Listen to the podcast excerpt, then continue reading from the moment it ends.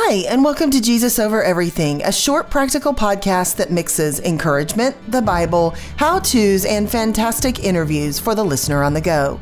I'm Lisa Whittle, and I welcome you to the Joe Interview Show with me, which I trust and pray will be time well spent. What a joy to welcome founder and president of Phil Waldrep Ministries, originator of Christian conferences like the popular Women of Joy, Phil Waldrep, to Joe. He's also a preacher, evangelist, and an author, and he's here today to talk about something that affects a lot of us, I think betrayal, and more importantly, how to come back from it, especially when it's by someone you love and trust, and maybe even, as was in Phil's case, someone who shared your faith. Phil's new book, Beyond Betrayal, is a really helpful and informative read, and we talk all things hard feelings, self protection, and the balance between open ended trust and trust with boundaries. And Phil shares what's on the other side of a betrayal. Such goodness, such depth. Listen now to my conversation with my new friend, Phil Waldrep.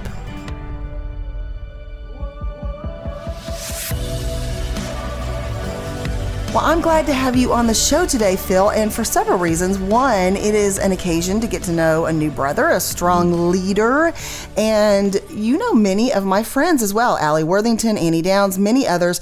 But you and I have thus far never met. Yeah. Uh, we so got to change fun. that. We, we got to do it. Yeah. If you're, want... if you're friends with Annie and Alli, I got to tell you, we have to be friends.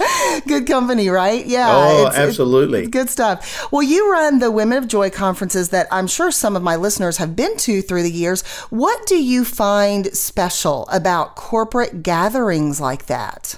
Well, I think it's really amazing to watch when people get to come together from various backgrounds, from various parts of the country and really from different churches. And everybody contributes something by their presence and the worship and just sitting and hearing the Word of God taught and hearing testimonies. There's something about the synergy of that, that people are coming together and it helps us get a glimpse, I think, of what the body of Christ is going to be. And in a day when there is so much uh, that can distract us. You know, we're addicted to our cell phones and we're addicted to computers. And mm. it's like we can't go a minute without this information overload. One of the things I've learned about corporate gatherings is it gives us a time to shut all of that off, shut all of it out, and give our undivided attention to what God is trying to say to us. And I think that is healthy. Mm, I agree with you. I think it is a beautiful uh, picture of what Jesus intended, right? For mm-hmm. us to mm-hmm. gather together, for us to worship, for us to be of one heart and one spirit. And it's special, man. I don't think we should take it for granted to be able to do that because in some parts of the world, they can't gather. They can't do that. They can't worship right. openly like that. So um, I love what you're doing there and so support that work. You said that you knew as a teenager you were going to run a Christian organization. How in the world did you have that sense so early, do you think? Well, there's a little bit. I, I, worked in radio when I was 12 years of age. And so I, I discovered the power of the spoken word mm. and the power of communicating without people being able to see you that I learned from those days. But I also was searching, Lord, how do you want to use me? What do you want me to do? And so when I was a teenager, I really had dreams of maybe going to Auburn University and becoming a veterinarian that was really what I wanted to do. I wanted hmm. to be a hmm. large animal uh, veterinarian. But God began to just put in my heart that I was to be in ministry, that I was going to be speaking. And I really sensed, Lord, you know, give me the skills and the abilities to put events together, to write, to do those things. And that was the dream the Lord put in my heart. And I followed it now all of these years for uh, 45 years, as a matter of fact, wow. this year that wow. I've been following that, and God has honored it. He sure has. And listen, I know a little bit about the other side of things. And of course, you know, I, I, go and speak at things, but I also know about the other side of like the organizational side. And that is no small thing to put those things together, to have them running smoothly. Uh, there's quite a vision there, and the execution is difficult. And so uh, he certainly did put that vision in your heart. And then just to be able to have that longevity for so long, wow, I respect that so much. Mm-hmm. What would you say? to a young person, maybe listening, that has a big vision, even at a younger age? What would you say to them? I would say take advantage of the opportunities that you have. Uh, people often come and sit in my office and they share with me this huge vision how they want to touch the world. But if you're not touching people around you where you are, you're not going to be able to touch the world. Hmm. Many times people want to speak in front of a large crowd. And I've said to many speakers, uh, you're not ready for that. And they hmm. look at hmm. me kind of stunned. And I said, because if you can't speak to a group of 50 people or 100 people or 25 people and communicate effectively, when you get on a large stage in front of several thousand people, a couple of things are going to happen. Your flaws and your weaknesses are going to be magnified. Hmm. And you're not going to come across as strong. And the dynamics are going to change because you know when you're in a large arena with several thousand people people are going to be up walking around they're going to distract you there might be lights on stage that are virtually blinding you hmm. and the only way you can get there is through experience. So i tell them don't you know don't forget the small things. I, people forget that for the first five six seven years of my ministry half of my speaking was to nursing homes. Yeah and just going and communicate. And if you can talk to the nursing home and they understand it and they get it, you're starting to learn how to communicate. And I just took advantage of every small opportunity. And sometimes people want to jump to the top. I use the analogy of baseball. You may be a good baseball player, but going from the minor league, and I mean like playing when you're 10, 11, 12 years of age, to the New York Yankees, you're not ready for that. You may get there quicker than some, but you need the experience. So take advantage of the opportunities you have. And if you're faithful in the small things, God will enable you to do things in a bigger way. That is such a good word. I hope that anyone from my Called Creatives community is listening because that's something that Alli and I talk about all the time is really get your reps in and really just get that experience because mm-hmm. it is so important. And in this today's culture, it's always about, hey, let's do something powerful quickly. And the mm-hmm. reality mm-hmm. is all of these experiences along the way build to something else and um, they change who you are as a human. They make you into a different person. And, uh, you know, I've, I've, I've shared this before, I think on the podcast. One of my first speaking uh, gigs was for a group of 2,000 people. Mm. And Phil, I was awful. I was mm-hmm. just awful because I wasn't ready for it, you right. know? And I, then I realized the, the power of, of getting the kinks out and learning in a very, in a smaller setting. And mm-hmm. what a gift to get to do that. So anytime someone comes to me and they say, I'm just starting out speaking, I say, look at that as a blessing because you can mess up in front of 20 people versus 2000, you know?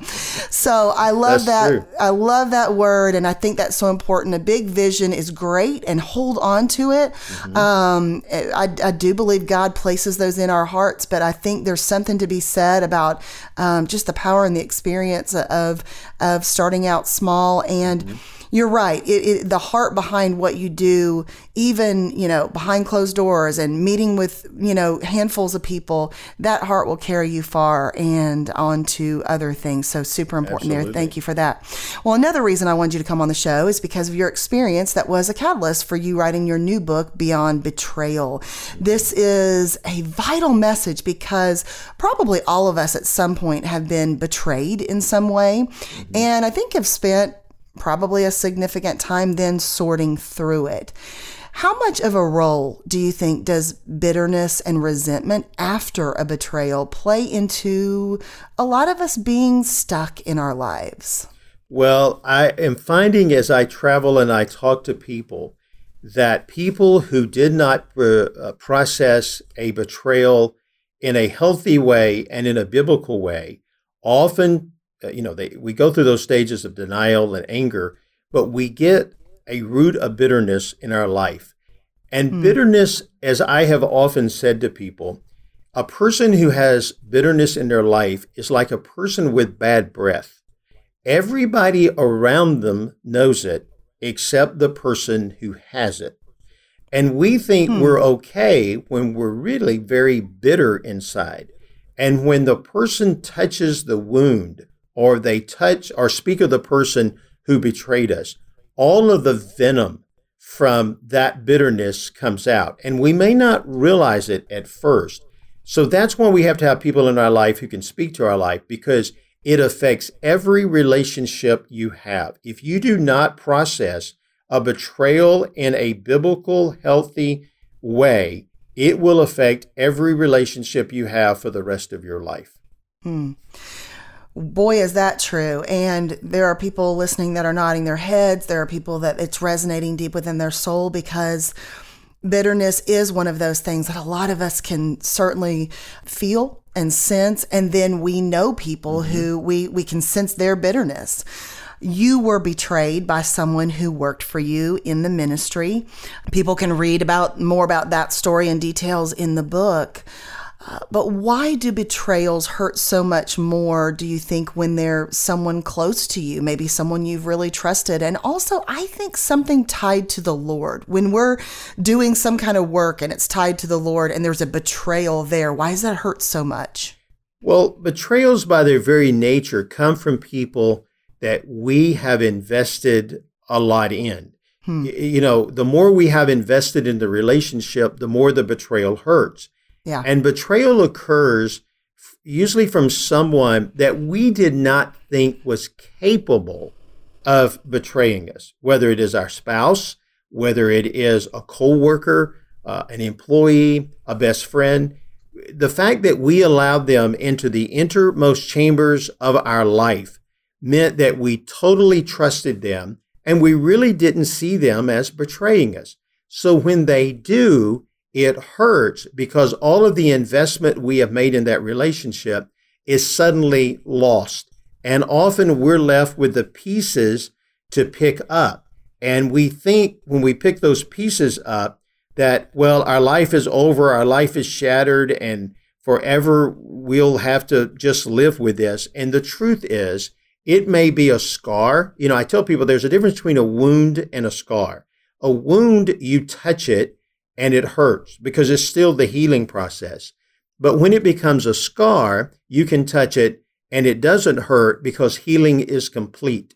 And the goal you want to have is to not rush the healing process, but get through the healing process so that you have a scar. Yes, it's there, but it doesn't hurt anymore. And you can use your scars as a testimony and say, Yes, I was betrayed, but let me tell you how I found life to be better after the betrayal, how God, what, what the enemy meant for evil, God used for good. So uh, that's my message when I talk to people about betrayal.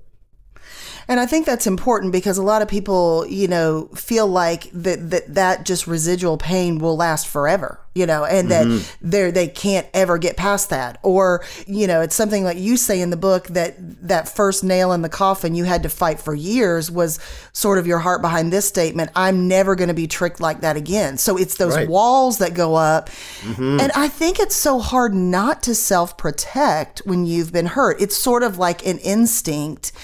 And we self protect because we're convinced that in some way that works better for us. Otherwise, we wouldn't do it, right? Because we all have behaviors right. that we do because we think, well, that's what we need to do right now. That's what I have to mm-hmm. do to survive. Why isn't it better for us to self protect after we've been betrayed and we don't want to be tricked again? Well, when we're betrayed, initially our emotions are very raw, especially if it's a very close betrayal to us.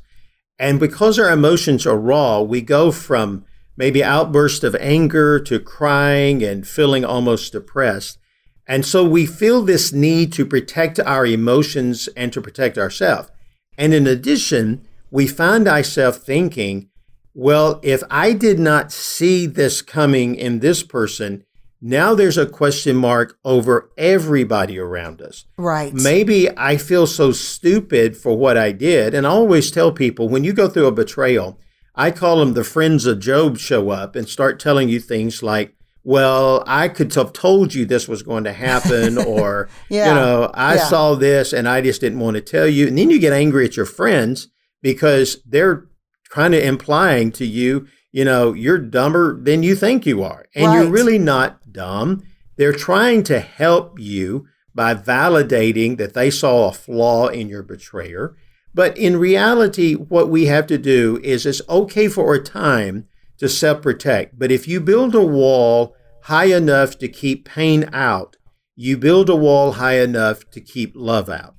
And we mm. were made for relationships. As I tell people, if the Lord did not want us to have relationships, He would have created millions of little islands in the ocean and put every one of us on one of them.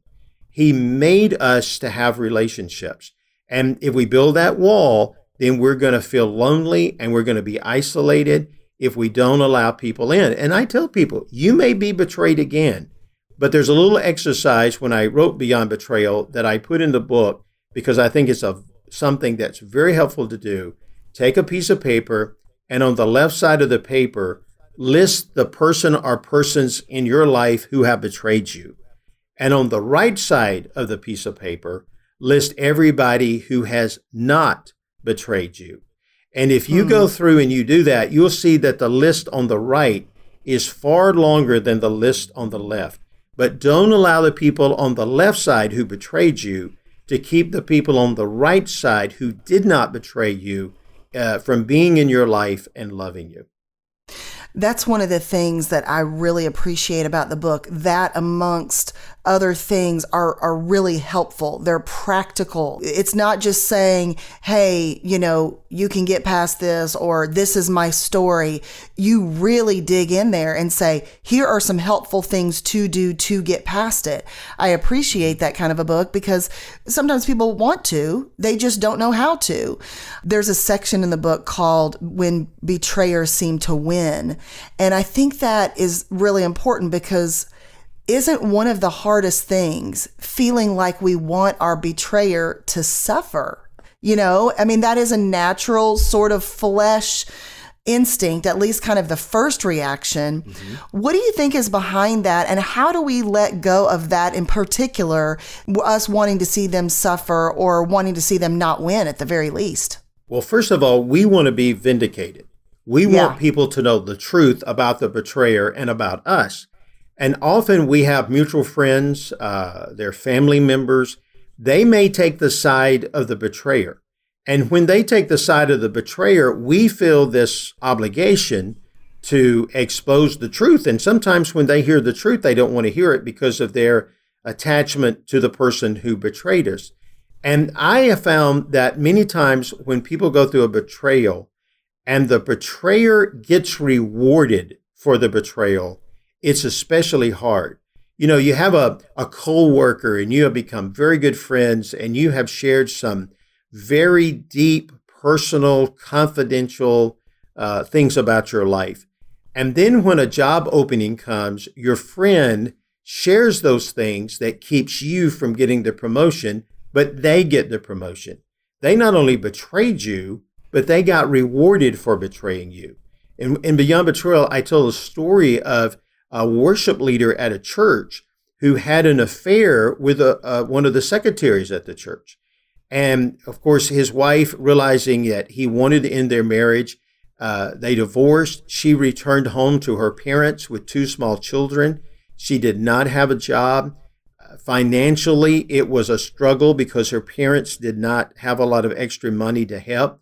Yet her former husband in a matter of weeks after the divorce is finalized, he marries the woman with whom he had the affair, and then he is becomes the minister of worship at a extremely large megachurch, and he's making three times the money he was making, if not four times. Yeah. And she's like, wait a minute, why am I the one who's suffering and he seemingly is getting rewarded? And that's hard and you'll build that wall and you really become bitter towards some of those people who you see as rewarding them. Mm. Okay, so then what do we do about it? When we get in that situation, mm-hmm. we're the one that watches someone else thrive, or at least what it looks like they're, they're thriving. What do we do? Well, it comes back to something that I discovered, and that is what is forgiveness? And forgiveness in the New Testament is is when I give up my rights to revenge. It's when I say I am not going to try to get even. And if I spend my life trying to get even or trying to make the betrayer feel um, or to feel the pain that I'm feeling, I'm never going to win. Because every time they get rewarded, I feel this obligation to keep trying to make them hurt and to feel the pain. And so I tell people, I don't say this very flippantly because there's a whole lot more to it than just this, but forgiving a person means I don't seek revenge.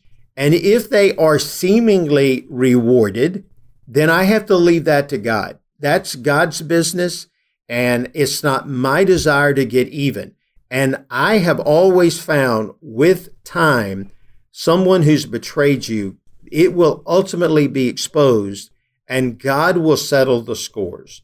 And so I think it's hard. It was hard for me. It took me years to get to that place. In fact, I found forgiveness was a daily decision, not a one time decision, hmm. but it was a daily decision that I had to say every day, I choose to forgive my betrayer. Today, I will not seek revenge. I didn't worry about tomorrow or the next day. I just want to get through today. And if you can, because there's a little slogan that I like to use that says, forgiving the person who hurts you frees you from the person who hurt you.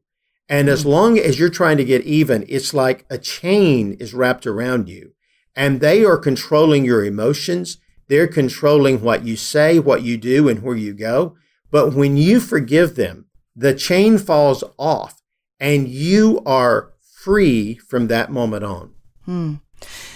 I think that's such a good word that just daily, a daily choice to mm-hmm. forgive mm-hmm. because we try to swallow the whole thing. You know, we try to make it, you know, uh, we look down the road, we can't, we can't project, we can't, we're, we're, we're like, I, I can't do this whole big thing, but we can do one day at a time. And I think that's a really powerful way mm-hmm. to frame it and uh, will help a lot of people. Lots of people listening are on the other side of a betrayal, like you what is something particularly helpful you've learned on the other side of a betrayal to keep your heart soft, but also stay wise so you don't mm-hmm. fall into maybe being duped?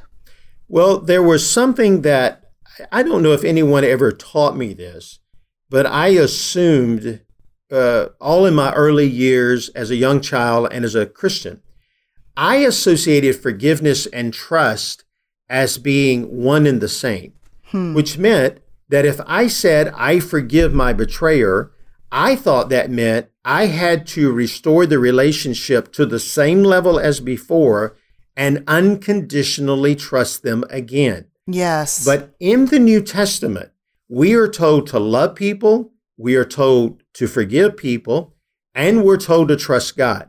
Yes. But nowhere in the Bible are we told to trust people. We're, mm. t- we're never told to trust a person.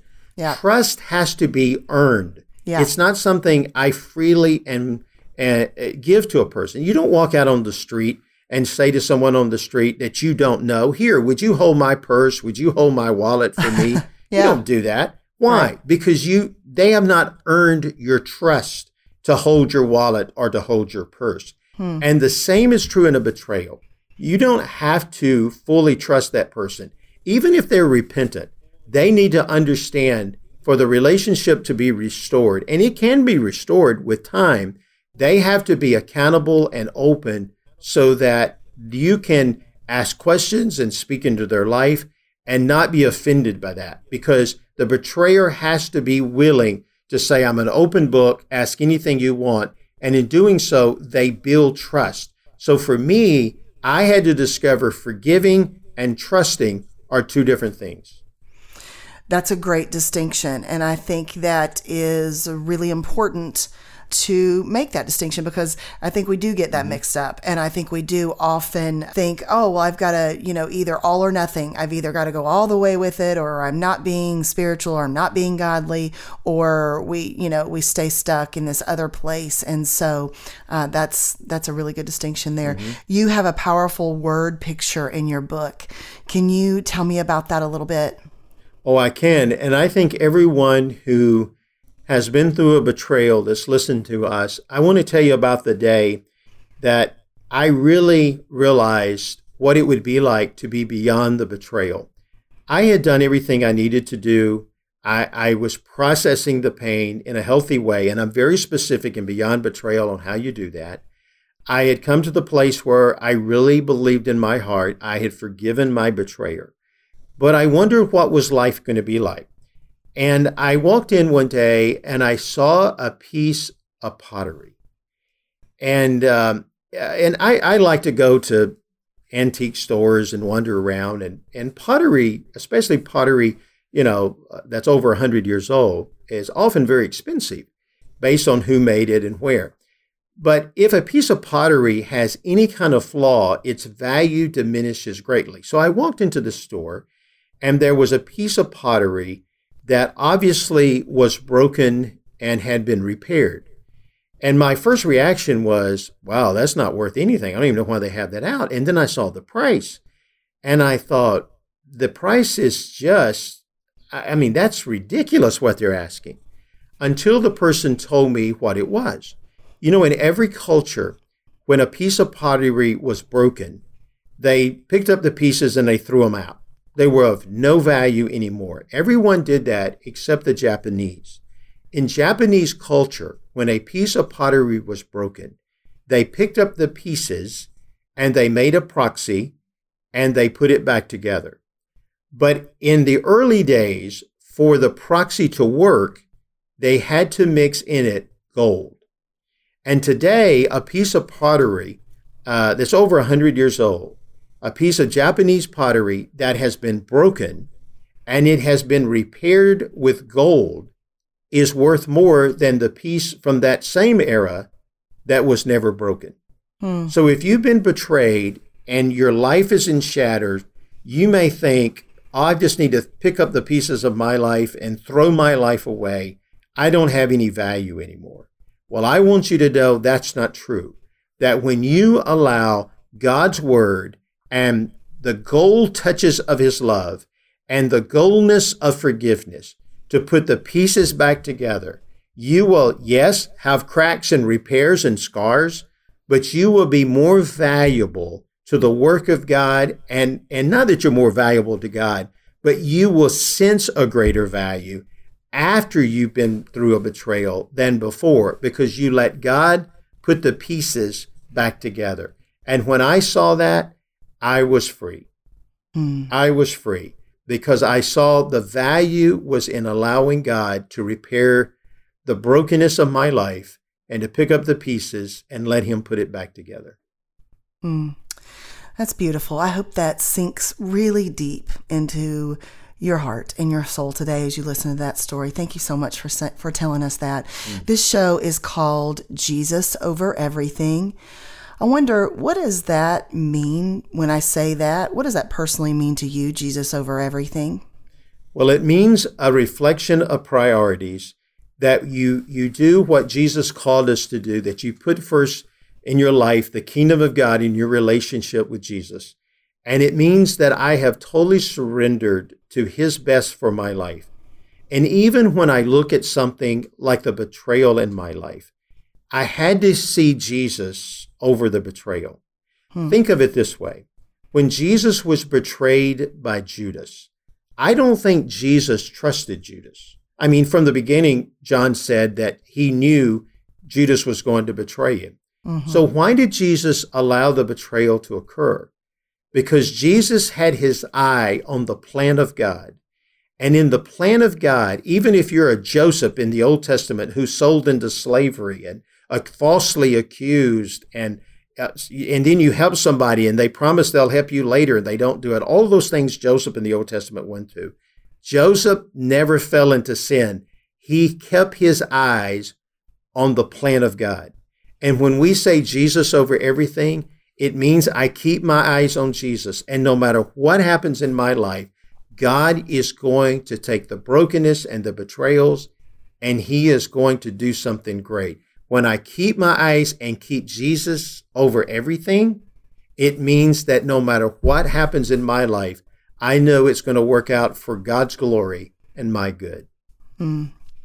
So good. Yep, that's the message of Jesus over everything mm-hmm. and the priority order. So thank you so much for speaking into that. All right, my friend, here is the last question. I ask it of every single guest.